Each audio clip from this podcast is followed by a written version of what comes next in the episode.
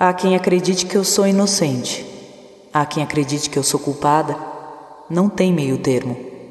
Se eu sou culpada, significa que vocês devem ter medo de mim. Mas se for inocente, significa que todos são vulneráveis. Eu sou uma psicopata em pele de cordeiro. Ou eu sou você. Se você ficou pensativo assim como eu fiquei com essa frase que Amanda Knox disse no começo de um documentário, então você vai ficar atento ao caso de hoje. Esse foi um dos casos mais complicados que eu já pesquisei. Foi muita informação picotada, muita informação misturada. Tiveram quatro envolvidos e três deles trocaram os depoimentos, e tudo ficou muito confuso, além da mídia ter influenciado bastante no que diz respeito a querer saber uma resposta sobre o caso. Apesar da vítima ser a Meredith, o caso de hoje vai ser em torno de Amanda Knox e vocês vão entender o porquê disso no decorrer da história. E hoje, para começar o nosso bate-papo, o esquenta antes do episódio, eu trouxe a Gabi Araújo, que foi a garota que deu a voz a Amanda Knox. Tudo bom, Gabi? Tudo bem, Fábio. Ô, Gabi, diz pra gente de onde você fala e fala um pouco sobre você para o pessoal poder te conhecer. Eu sou aqui de São Paulo, capital. Eu sou atriz, locutora, apresentadora, produtora cultural. Eu trabalho há quase 15 anos aí com teatro, mais especificamente com teatro, e de uns anos para cá é, eu percebi um pouco essa habilidade que eu tinha com interpretação vocal especificamente, e comecei a investir mais como locutora e, faz, e com a criação de vozes originais. E aí, com essa explosão do podcast, assim, comecei a fazer participações diversas em vários projetos. E é uma coisa que eu tenho me especializado e participado de muitos projetos legais, como o Arquivo Mistério. Legal. Esse daqui do Amanda Knox é o seu segundo personagem com a gente, porque você participou do episódio anterior também, que foi o do Sequestro Eloá. Você deu voz à própria Eloá, mas tem outros episódios vindo aí também com você que a gente já produziu, estão tá na fase de edição. E como é que está sendo para você essa experiência de participar do Arquivo Mistério, que são é, que é poder interpretar personagens sem dublar, no caso, não tem aquela questão visual, mas sim ser 100% interpretativo com a sua voz. Como é que tá sendo para você? Olha, é uma experiência muito interessante, assim, esse esse formato de podcast ou de projeto do Arquivo Mistério, né, que parte de uma interpretação é, que se baseia em casos reais e de personagens reais, é um desafio, né, porque uhum. muitos casos, o da Eloá, no caso, eu vivi, eu assisti isso na época, né, eu vi, eu vi na televisão, vi muitas uhum. referências, uhum. mas o caso da Amanda, por exemplo, era um caso que eu não conhecia, eu não tive contato com esse caso antes. Então você tem que, até o caso da Eloá mesmo, você tem que rever, você tem que ver várias vezes o tom, a situação, entender o que, que a pessoa estava passando naquele momento para tentar imprimir um pouco da sensação na voz é, para quem está escutando, né? Para quem vai ouvir você. Então eu acho que é, um, é muito legal para esse conhecimento mais amplo e essa, esse pensamento quase filosófico dos, do que, que envolvem os casos, né? E como atriz também, para entender como você aciona determinados sentimentos e sensações na hora de gravar. Legal, legal. É, pessoal, o Instagram da, da Gabi vai estar tá na descrição aqui desse episódio. Mas, Gabi, você tem site? Você tem algum outro link que você gostaria de compartilhar com o pessoal, para o pessoal poder conhecer mais um pouco do seu trabalho? Sim, o meu Instagram é Gabriele, com dois L's e A Araújo. Tem dois As. Gabriele A Araújo. E o meu site é Gabriele, com dois L's e A Araújo. Não tem dois As. Gabriele, Gabriele Araújo. Meu site é gabrielearaújo.com. Então, para quem quiser conhecer mais os trabalhos como atriz, os trabalhos como locutora, como criadora de vozes, é só entrar no site que já vai ter um material bacana lá para você conhecer meu trabalho. Obrigado, Gabi, por ter participado dessa entrevista de hoje, desse esquenta, tá bom? Tá bom, muito obrigada a vocês e tô aqui ansiosa pelos próximos episódios. Valeu, obrigado. Tchau. Tchau, tchau. Galera, e antes de começar o nosso caso, eu tenho uma surpresa incrível para vocês. No final do episódio de hoje, eu vou bater um papo com a perita criminal Gigi Barreto, que fará uma análise muito profunda sobre o caso. Porque eu já adianto para vocês, foram muitos erros. Muitos. Ela já está aqui com a gente para dar um oi para vocês e deixar um gostinho do que vai ser o nosso bate-papo daqui a alguns minutos. Tudo bom, Gigi? Tudo bem, Fábio. Prazer estar aqui com você, com a sua audiência. Que bom. Gigi, de onde você fala e fala um pouco sobre a sua profissão para o pessoal poder te conhecer um pouco melhor eu falo do Amazonas, capital Manaus. Sou perita criminal da Polícia Civil aqui no estado já há quase 10 anos. E como perita criminal, Fábio, o trabalho é justamente esse: estudar os locais de crimes, os vestígios, os exames de corpo de delito nos vestígios. Certo. Você tem um canal no YouTube também, né? Eu tenho um canal no YouTube que já fazem dois anos praticamente. E ele surgiu justamente por essa necessidade de falar sobre perícia criminal, das pessoas conhecerem mais, porque eu vejo que há um desconhecimento da população. E como esse desconhecimento, essa falta de conhecimento e entendimento como funciona a perícia, permite que a população não tenha seus direitos garantidos, os de investigação e punibilidade dos infratores. E sobre o caso de hoje, sem dar spoilers, o que é que você já pode trazer aqui para os ouvintes? O que você falou, um dos casos com o maior número de erros grotescos da equipe investigativa, inclusive, infelizmente, da equipe pericial. Perfeito, perfeito. Então, volto com você em alguns minutos, beleza? Obrigada. Fico aqui no aguardo. Até já.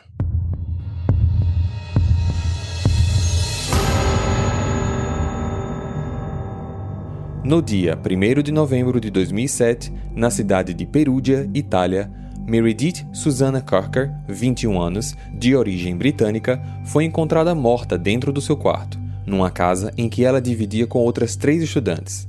Essas meninas eram Filomena Romanelli e Laura Mizzetti, ambas de origem italiana, e Amanda Knox, dos Estados Unidos. Na noite do crime, Filomena e Laura estavam viajando, e Amanda foi a única moradora que acabou sendo envolvida nas investigações e se tornando assim a principal suspeita.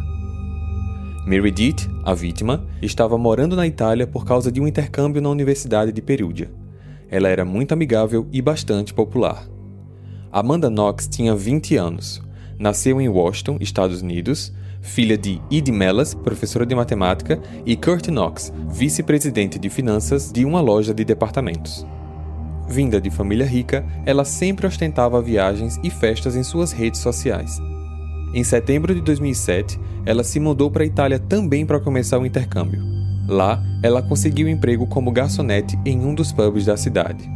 Cinco dias antes do crime, numa orquestra, Amanda conheceu Raffaele Tolecito e logo de cara se sentiram atraídos um pelo outro. Passaram a noite juntos e todos os outros dias seguintes também. Rapidamente, eles engataram um namoro. Raffaele nasceu em Bari, na Itália. Tinha 23 anos, estudava ciência da computação na mesma universidade, morava sozinho e era muito tímido. Nos depoimentos, Amanda diz que na noite do crime ela estava na casa do namorado e voltou em sua própria casa para pegar roupas apenas na manhã do dia seguinte. Ao chegar, encontrou a porta aberta, mas não achou estranho, pois era comum eles deixarem a porta destrancada de vez em quando. Ela foi ao banheiro e viu gotas de sangue na pia e no chão, mas também não se importou, pois ela pensou que alguma das meninas tinha se depilado e esqueceu de limpar. Tomou banho e, ao sair do box, percebeu uma mancha de sangue maior no tapete. Além disso, fezes no sanitário. Apesar das brigas com a organização da casa, a higiene era um fato que elas nunca tiveram problema. Ela procurou Meredith para falar sobre isso, mas ao bater na porta do quarto, ninguém respondeu. Meredith? Meredith? Ela então começou a sentir algo estranho e resolveu ligar para o namorado. Rafaele, você pode vir aqui em casa, por favor? O que aconteceu? Você acabou de sair daqui? Acho que aconteceu alguma coisa. Eu cheguei aqui, a porta estava aberta, achei umas gotas de sangue no banheiro. A porta do quarto da Meredith está trancada, ela não responde. Tá bom. Peraí que eu tô chegando. Ao chegar, Rafael percebeu que uma das janelas estava quebrada e ele decidiu ir direto chamar Meredith. Meredith? Meredith, você tá aí? Eu não vou esperar não, eu vou ligar pra polícia.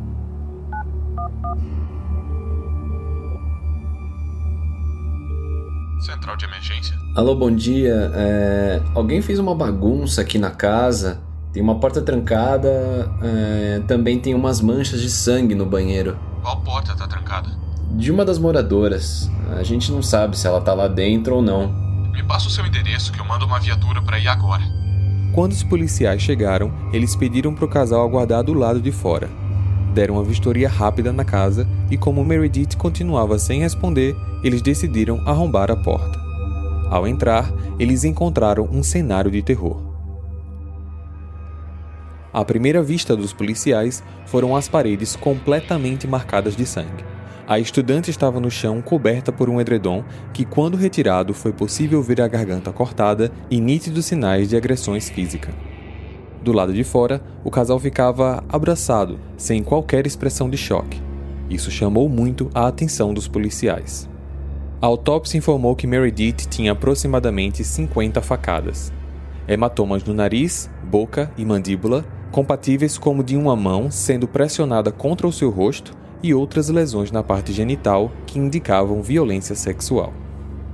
As investigações tiveram início e Amanda foi interrogada durante cinco dias sem qualquer advogado e nem tradutor oficial. No segundo dia da investigação, Amanda foi chamada de volta para casa com a polícia para verificar se faltava alguma faca na cozinha. E na ocasião, olhando para a gaveta, ela tapou os ouvidos e começou a gritar.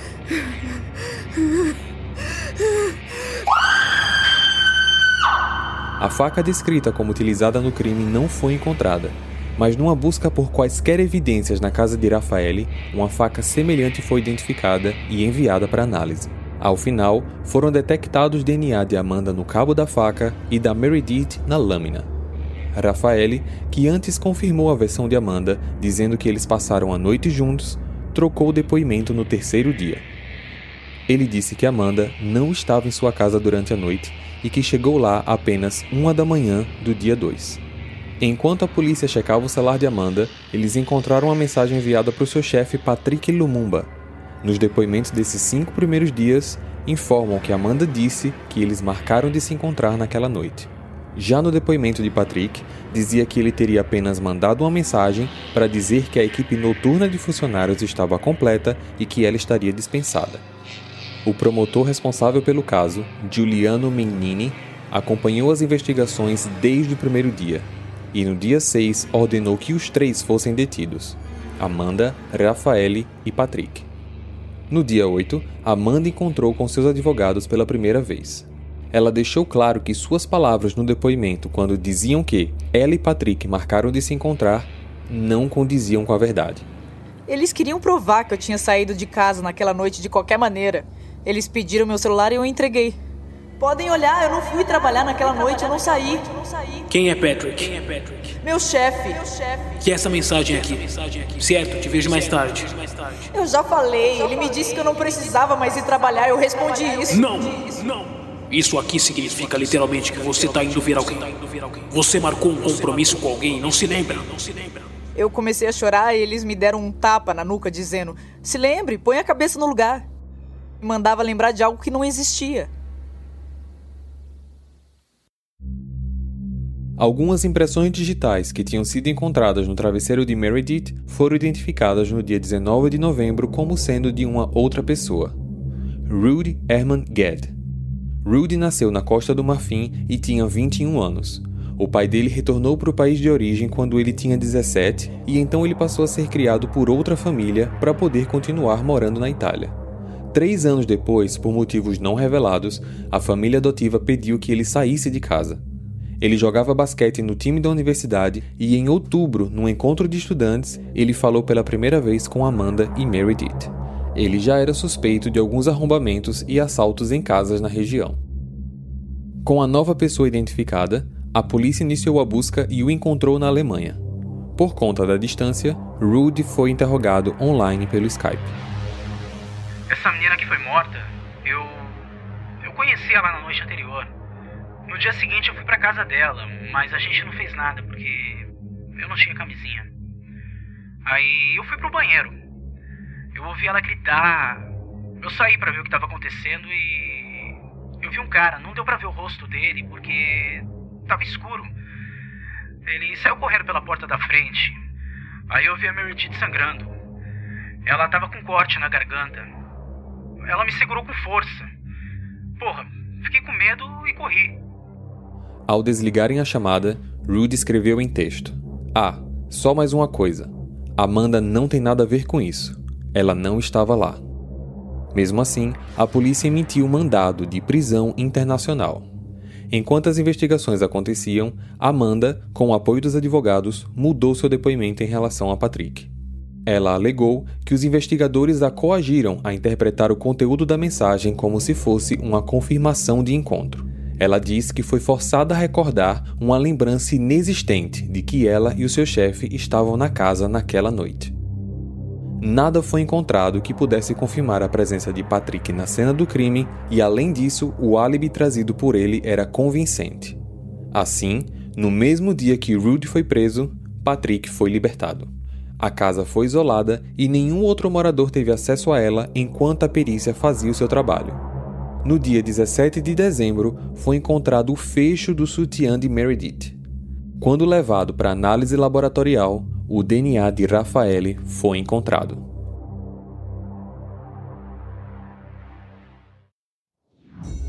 O crime passou a ser matéria de todos os jornais. Qualquer atualização do caso era motivo de pauta a vida de Amanda e Rafael foi varrida de uma maneira que o enredo parecia mais uma história de crime investigativo. Eles conseguiram achar uma foto de Amanda segurando uma metralhadora e uma de Rafael vestido de múmia segurando uma faca. Sem pensar duas vezes, a mídia disparou as imagens. Todos os leitores e telespectadores ficaram envolvidos. Contudo, em certo ponto, a busca pelo principal responsável não era mais tão importante. O modo como eles venderam a imagem de Amanda fazia com que todos pensassem que ela fosse a organizadora do crime. O fato dela ter permanecido cinco dias na casa de um rapaz que ela tinha acabado de conhecer alimentou a ideia de que a jovem era vulgar. As especulações do caso tomaram tanta proporção que eles conseguiram passar a imagem do assassinato como parte de envolvimento com o uso de drogas, práticas de orgia e até de magia negra eles apelidaram Amanda de Fox Nox, fazendo alusão ao animal raposa, que consegue facilmente fazer animais menores como suas presas. Por outro lado, nos Estados Unidos, Amanda ganhou apoio da população quando jornalistas diziam que casos com grande exposição na mídia nem sempre conseguem obter um julgamento justo. O advogado de Rudy, Walter Biscotti, sabia que a presença dele na cena do crime era incontestável ele acreditava que se os três fossem julgados juntos, Rudy poderia levar a culpa por tudo e, por isso, requisitou julgamentos separados. Em outubro de 2008, foi dado início ao julgamento e ele surpreendeu a todos com uma nova informação. Então, pela janela, eu eu vi a silhueta da Amanda Knox saindo da casa. Hey, você se interessa por crimes reais, serial killers, coisas macabras e tem um senso de humor um tanto quanto sórdido? Se sim, você não está sozinho. Se você precisa de um lugar recheado de pessoas como você, venha conhecer o podcast Pátria Amada Criminal. Todas as semanas tentamos entender o pior da humanidade. Nesse processo a gente ri, chora, fica brava, fofoca, porque afinal de contas é assim que a gente fala quando está entre amigos. Suas novas melhores amigas trevosas estão aqui no Pátria Amada Criminal. Todos os três alteraram as informações dos seus depoimentos iniciais, e o caso se tornava cada vez mais complicado. Só que essa nova informação do Rudy não ajudou em nada Amanda, pois para o promotor Giuliano, o crime tinha fortes indícios de ser cometido por uma mulher. Segundo ele, quando o assassino do sexo feminino, este tende a cobrir o corpo se a vítima também for uma mulher. O momento em que Amanda gritou quando foi perguntada se faltava alguma faca na gaveta foi interpretado também por ele como se ela estivesse se lembrando do crime que ela cometeu. O fato que poderia incluir os três ao mesmo tempo na cena do crime foi a crença de que Amanda teria planejado uma noite de orgia em sua casa e que Meredith não teria concordado, motivo pelo qual ela foi estuprada e morta. O promotor não deu qualquer abertura para a possibilidade de Amanda ser inocente. As especulações da mídia e pequenos fatos faziam com que ele apontasse ela como a principal responsável pelo crime. Por fim, o veredito do tribunal foi que a versão de Rudy não correspondia com as evidências encontradas. Ele foi considerado culpado por assassinato, agressão sexual e condenado a 30 anos de prisão. Após recorrer, ele conseguiu diminuir sua pena para 16 anos. Ele foi culpado, condenado e preso. Mas na mídia, Amanda Knox ainda continuava sendo a protagonista. O julgamento do casal aconteceu no dia 16 de janeiro de 2009, com o juiz Giancarlo Massei. A acusação se baseava que os três eram os responsáveis pelo assassinato de Meredith, mas apenas 11 meses depois, no dia 4 de dezembro de 2009, a sentença saiu. Eles foram condenados por assassinato e suas penas foram de 26 anos para Amanda e 25 anos para Rafael. Esse resultado foi motivo para a população italiana comemorar, mas o casal ainda tinha direito à apelação. Novamente, em um espaço de tempo de um ano, Agora, dezembro de 2010, foi dado início à audiência da apelação e Amanda fez a sua declaração de inocência. Eu nunca imaginei que passaria por essa situação. Ser condenada por um crime que eu não cometi. Para a família de Meredith, eu sinto muito ela não estar mais aqui. Eu não posso imaginar como vocês devem estar se sentindo. Mas eu tenho duas irmãs mais novas. E a ideia do sofrimento delas. E talvez nunca mais poder ver elas me apavora. Na defesa, os advogados incluíram que o julgamento sofreu muita interferência da mídia, pois as notícias negativas influenciaram a polícia nas investigações como um pedido de resposta da população para incriminá-los, principalmente Amanda Knox. Ao final, o júri aprovou uma revisão na faca e no fecho do sutiã, mas dessa vez a ser feita por uma perita independente, Carola Vertiotti, além de uma análise geral de todo o processo das demais evidências. E aqui começa a reviravolta do caso. No decorrer dos meses seguintes, diversos fatos foram notados. Eu vou relacionar aqui alguns deles para vocês. 1. Um, o interrogatório de Amanda nos primeiros cinco dias após o crime foi determinado como de duração excessiva. 2. O vai e vem de pessoas na cena do crime, sem macacão ou sapatos de proteção devidos e raramente havia troca de luvas. 3. O fecho do sutiã só foi encontrado 46 dias após o crime. Ele ficou exposto por todo esse tempo, sendo passivo de contaminação. E a prova disso é que, apesar do DNA de Rafael estar no fecho, DNA de outros dois homens desconhecidos também foram encontrados na época, e a polícia nunca considerou como parte da investigação. 4. No relatório da condenação, a palavra provavelmente foi usada 39 vezes. 5. Não havia evidências de nenhum telefonema ou mensagem de texto entre o casal e Rude. 6. O DNA da Amanda no cabo da faca era firme, mas o da Meredith na lâmina era muito pouco, principalmente para uma arma que supostamente foi utilizada no crime. A perita Carla disse que quando se tem uma quantidade encontrada tão pequena como essa, é possível que ela tenha sido resultado de contaminação e não de contato direto. Ao perguntar aos policiais forenses se a faca foi analisada isoladamente de qualquer outro item, a resposta foi que eles tinham examinado aproximadamente 50 outras amostras de Meredith ao mesmo tempo. 7. Nenhum traço de evidência do DNA da própria Amanda foi encontrado na cena do crime. Assim, Após quatro anos presos, no dia 3 de dezembro de 2011, a decisão foi lida. O casal foi absolvido.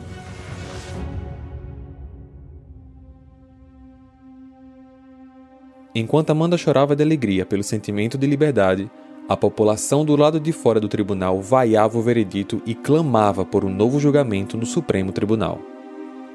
No dia 26 de março de 2013, um ano e meio após a anulação da condenação, a justiça cancelou a anulação.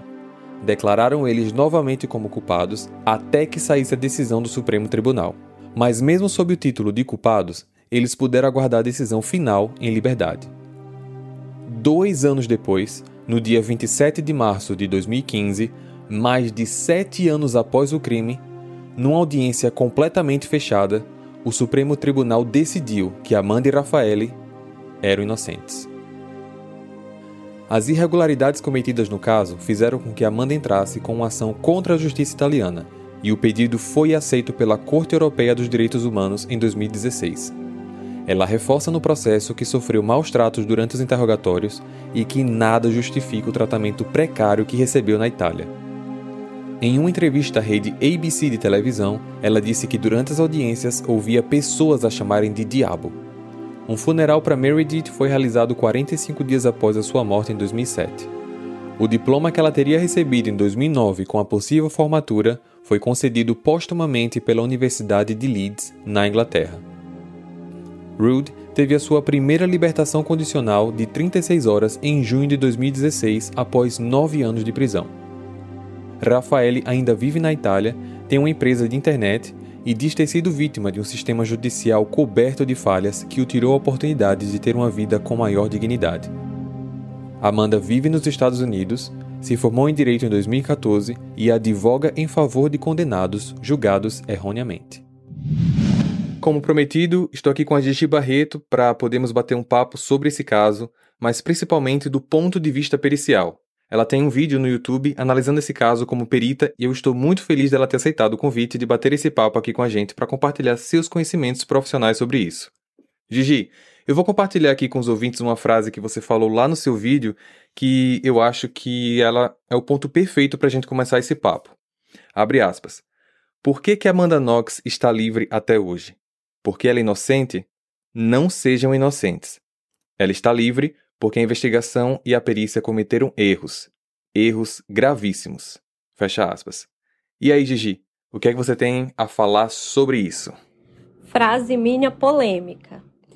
Porque Amanda Knox tem uma legião de fãs e que realmente eles ficaram irados com essa minha frase lá no meu canal. E eu fico uhum. pasma como esse número é gigante. Mas eu não tiro, claro, é, a razão deles, porque não há nada que prove o contrário. Isso é uhum. é real. Tanto que uhum. ela fala isso no início do documentário dela no Netflix. Ela disse: será que eu matei? Ou será que eu não matei? Nunca saberão. E é real, nunca saberemos, porque a investigação falhou, a perícia falhou. Muito. Eu tenho aqui alguns pontos da, das falas da investigação, mas antes da gente chegar nele, Vamos falar sobre uns pontos aqui que você falou em seu vídeo, a gente vai relembrar muita coisa do seu vídeo. Amanda Knox tem uma conta verificada no Instagram e é praticamente um marketing da vida dela, né? Isso. Ela é casada com um profissional do marketing, que foi responsável, inclusive, pela produção do documentário dela. Ela virou um marketing ambulante. Sobre a cena do crime, a gente aqui, o pessoal que já tá nesse ponto do episódio, sabe que o Rude foi até agora o único julgado e condenado, é, e a situação diz que ele foi o único responsável por todo o crime. Mas o que é que você fala sobre a cena do crime? Você viu as fotos? Eu não pude colocar as fotos no YouTube porque a gente sabe como é que o YouTube funciona com isso. Mas é sangue para todo lado, é uma bagunça desgraçada. Você acha que realmente foi algo feito apenas por uma pessoa? Não, inclusive eu falo isso no meu canal. Pela minha experiência, Ali foi uma cena extremamente brutal, uma cena onde dificilmente apenas uma pessoa teria realizado, uhum. mesmo com as compleições físicas do Rude. Foi uma cena extremamente suja, uma cena. O que é que, extremamente... o que, é que significa cena suja? Desculpa interromper, para o pessoal poder entender. É uma cena onde não há organização. Normalmente são cenas de crime onde o autor ele não fez premeditadamente, foi no impulso.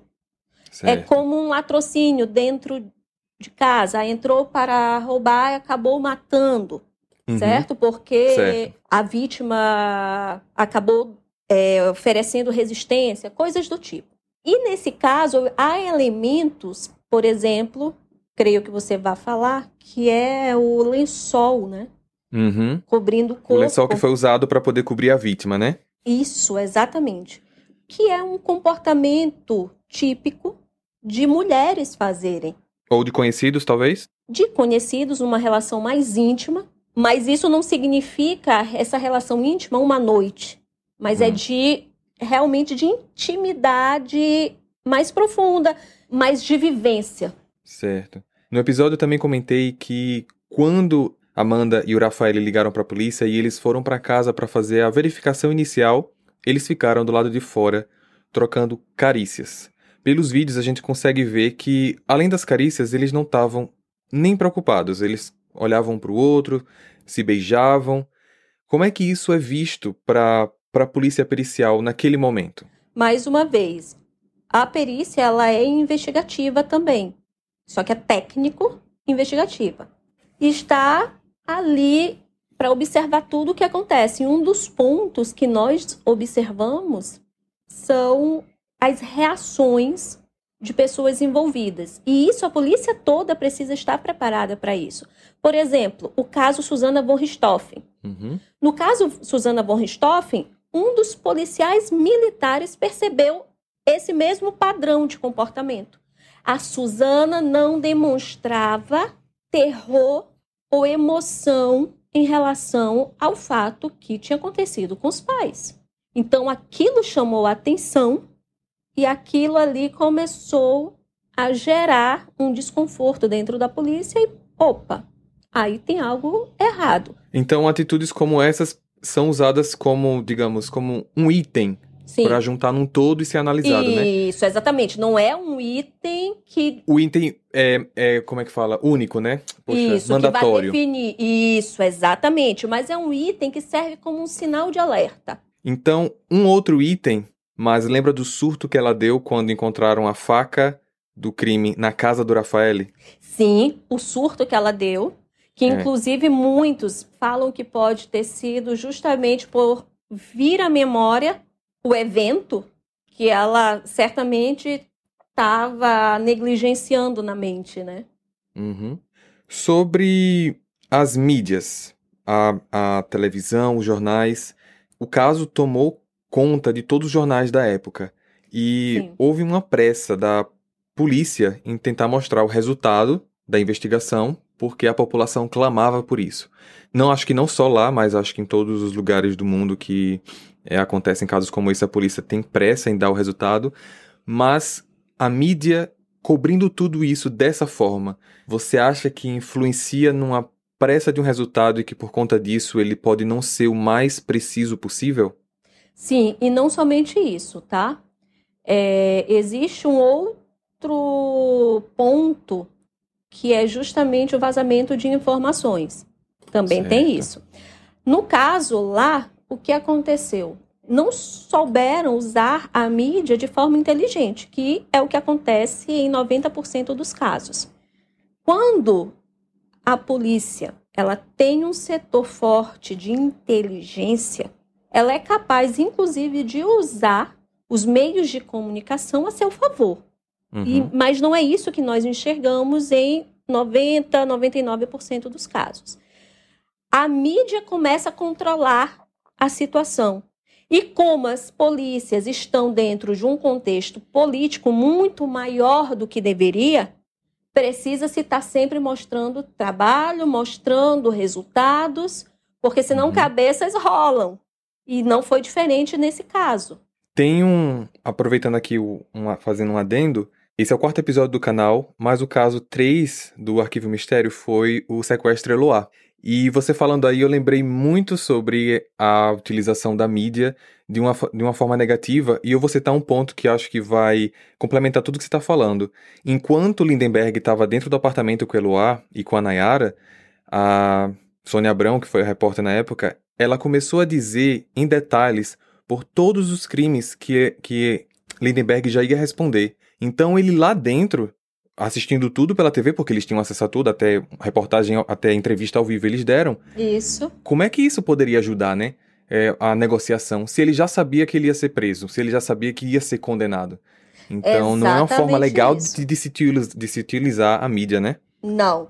E no caso aí é a mídia. Por que, que isso acontece? A mídia ela não é responsabilizada pelos seus atos. Porque a partir do momento que fosse, As coisas seriam mais cautelosas. sim, com certeza. Vê só, vamos para a parte mais interessante aqui do nosso bate-papo, que são os erros da perícia. A parte em que a defesa de Amanda conseguiu usar para solicitar a inocência e conseguiu, né? É, algumas coisas que você citou foram: ela foi muito maltratada nos interrogatórios, ela não teve um tradutor oficial e ela passou mais de 15 horas sem advogados. Como é que isso é visto pela polícia em geral, mas não só pela perícia? Claro que seria em favor da defesa dela, né? Isso, que aí no caso, esse esses fatos, eles não competem à polícia técnico-científica, à perícia criminal.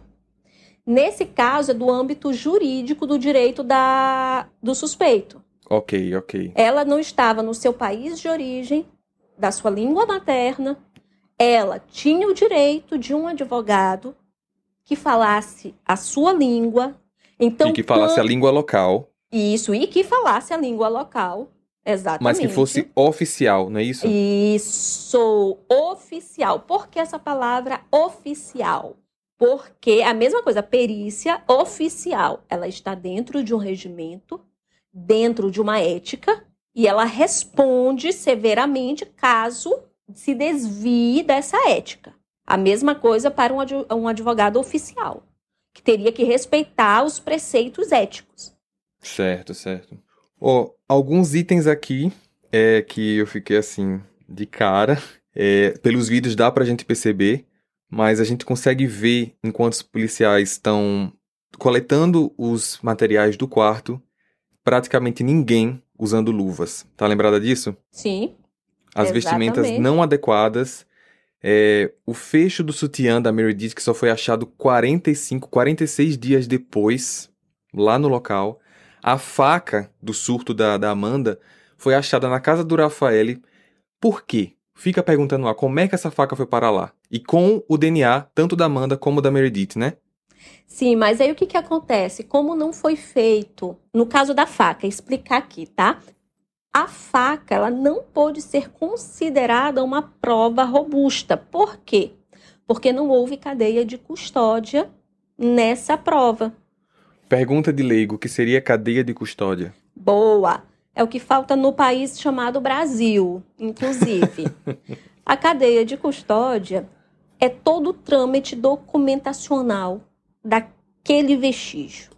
Onde ele foi encontrado, então, foto, documentação, tudo embalado, e cada um que venha a ter contato com aquele vestígio até ele se tornar ou não prova, ser tudo documentado e hum. feito de forma que não haja contaminação. Certo. Por falar em contaminação, quando a equipe de defesa da Amanda solicitou a reanálise de todos os materiais e até dos laudos dos resultados, foi verificado que as amostras dos itens da Meredith foram analisadas juntos com outras 50 amostras dela. Então, nitidamente, pode ter sido é, contaminado. Sim. Correto? Correto. Facilmente pode, pode Exatamente dizer isso, existe a possibilidade, né? Na, nessa, nessa reformulação da, no, no novo pedido da Amanda, você comentou que foram encontrados mais de 50 erros da perícia.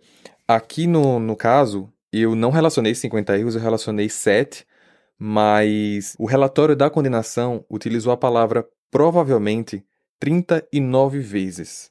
O uso dessa palavra deixa no ar qualquer coisa que alguém queira comprovar, correto? Corretíssimo. Exatamente isso. Até porque a prova técnico-científica ela lida com probabilidades. A prova técnico-científica, quando ela não é 100%, ela precisa trazer a probabilidade daquele evento ocorrer. Então, o uso da palavra provavelmente deixa uma janela aí muito ampla. E nós, Concordo. na perícia técnica científica, nós não trabalhamos com janelas. Nós trabalhamos com fatos. Oh, então, para a gente poder resumir aqui, houve falha da perícia, sim, correto? Correto. Levando em consideração, vou dar minha análise agora, o pessoal sabe que eu não sou tendencioso, mas, levando em consideração o papel da defesa da Amanda, eu, Fábio, acho que eles agiram muito bem. Eles trabalharam muito bem porque eles foram em cima dos erros.